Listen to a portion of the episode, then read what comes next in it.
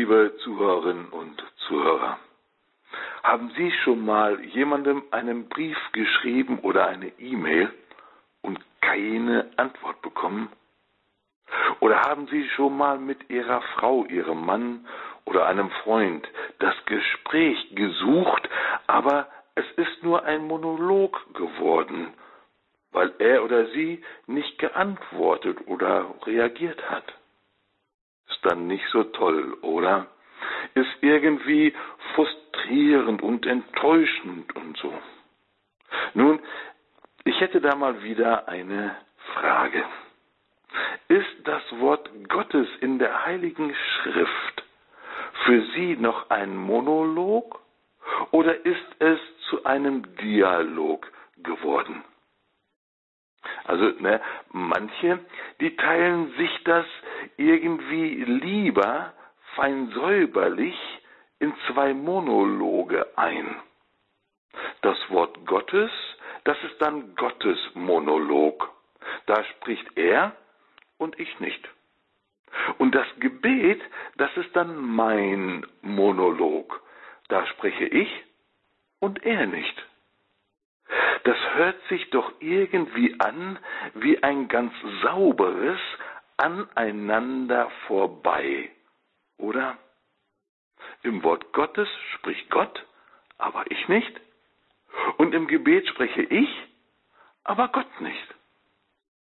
Also wären Sie jetzt Eheberater, was würden Sie denn einem Paar, das so miteinander umgeht, wohl raten?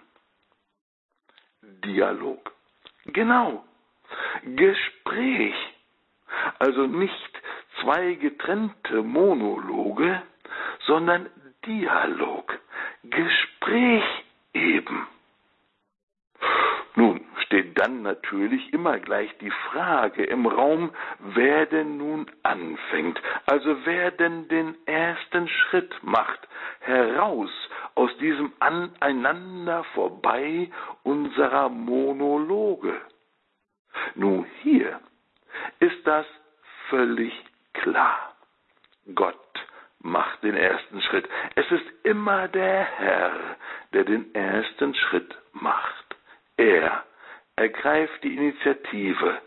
Immer er. In einem Dokument des Zweiten Vatikanums drückt unsere Kirche das Ganze in einem großartigen Satz so aus. In den Heiligen Schriften kommt ja der Vater, der im Himmel ist, seinen Kindern in Liebe entgegen und nimmt mit ihnen das Gespräch auf.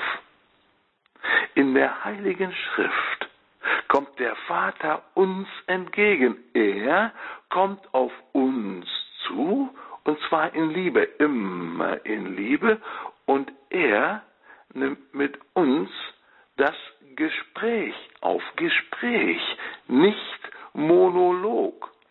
Jedenfalls versucht er das. Seine Idee von der Heiligen Schrift ist also nicht ein Monolog, sondern ein Dialog, ein Gespräch, ein vertrautes und persönliches Gespräch. Na schön.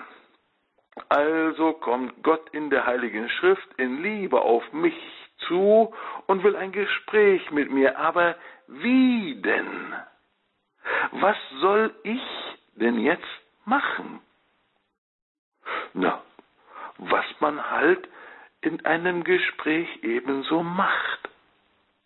Manchmal ist ein Nicken oder ein Kopfschütteln schon Teil eines Gesprächs. Manchmal auch ein Lächeln oder manchmal sogar Tränen. Manchmal sprechen wir auch mit Händen und Armen. Oder wir schauen uns einfach an, also das Wort Gottes und ich. Und wir kommunizieren von Herz zu Herz.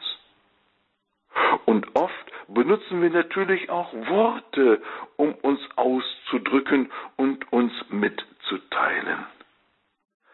Der Herr, der in der Heiligen Schrift das Gespräch mit uns aufnimmt, also aufnehmen möchte. Er erwartet nicht, dass wir alles tief und richtig verstehen und ganz viel Hintergrundwissen und viele Kommentare gelesen haben. Nein, er möchte einfach nur, dass wir ihm zuhören und ihm antworten. Er möchte einfach, dass wir nicht im Monolog verharren, sondern in den Dialog, in das Gespräch mit ihm eintauchen, mit Augen, Ohren, Herz und Mund. Aber warum?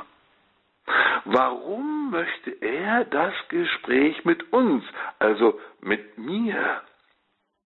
Ist er vielleicht doch ein bisschen einsam und braucht jetzt einfach mal jemand zum Reden? Nein, natürlich nicht. Gott ist in sich unendlich vollkommen und unendlich glücklich. Lesen wir jedenfalls so in der ersten Zeile in unserem Katechismus.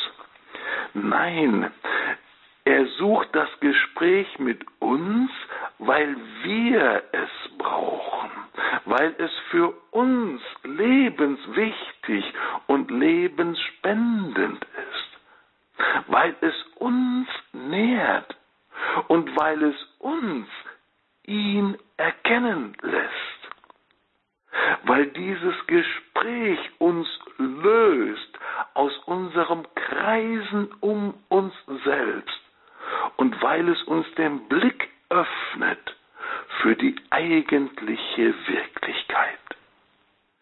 Dieses Gespräch, das der Herr in der Heiligen Schrift mit mir aufnimmt, es lässt seine Liebe in meinem Herzen ankommen und wachsen.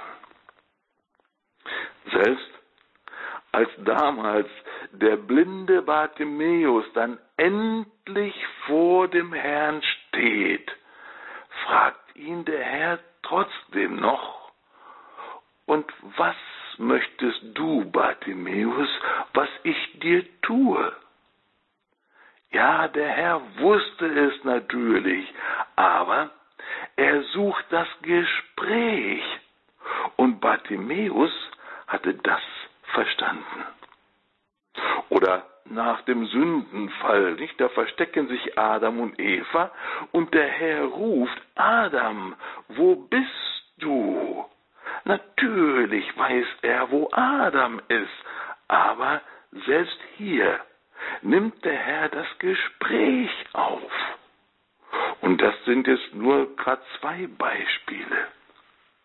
Schauen Sie, in der Taufe, da gibt es diesen Ephataritus. Und da sollen, so wie im Evangelium, da sollen dem Tauben und Stummen in uns Ohren und Mund geöffnet werden, weil sicher auch, damit wir in diesen Dialog eintauchen können. Und zu diesem Dialog wünsche ich Ihnen von Herzen allen Segen des Himmels.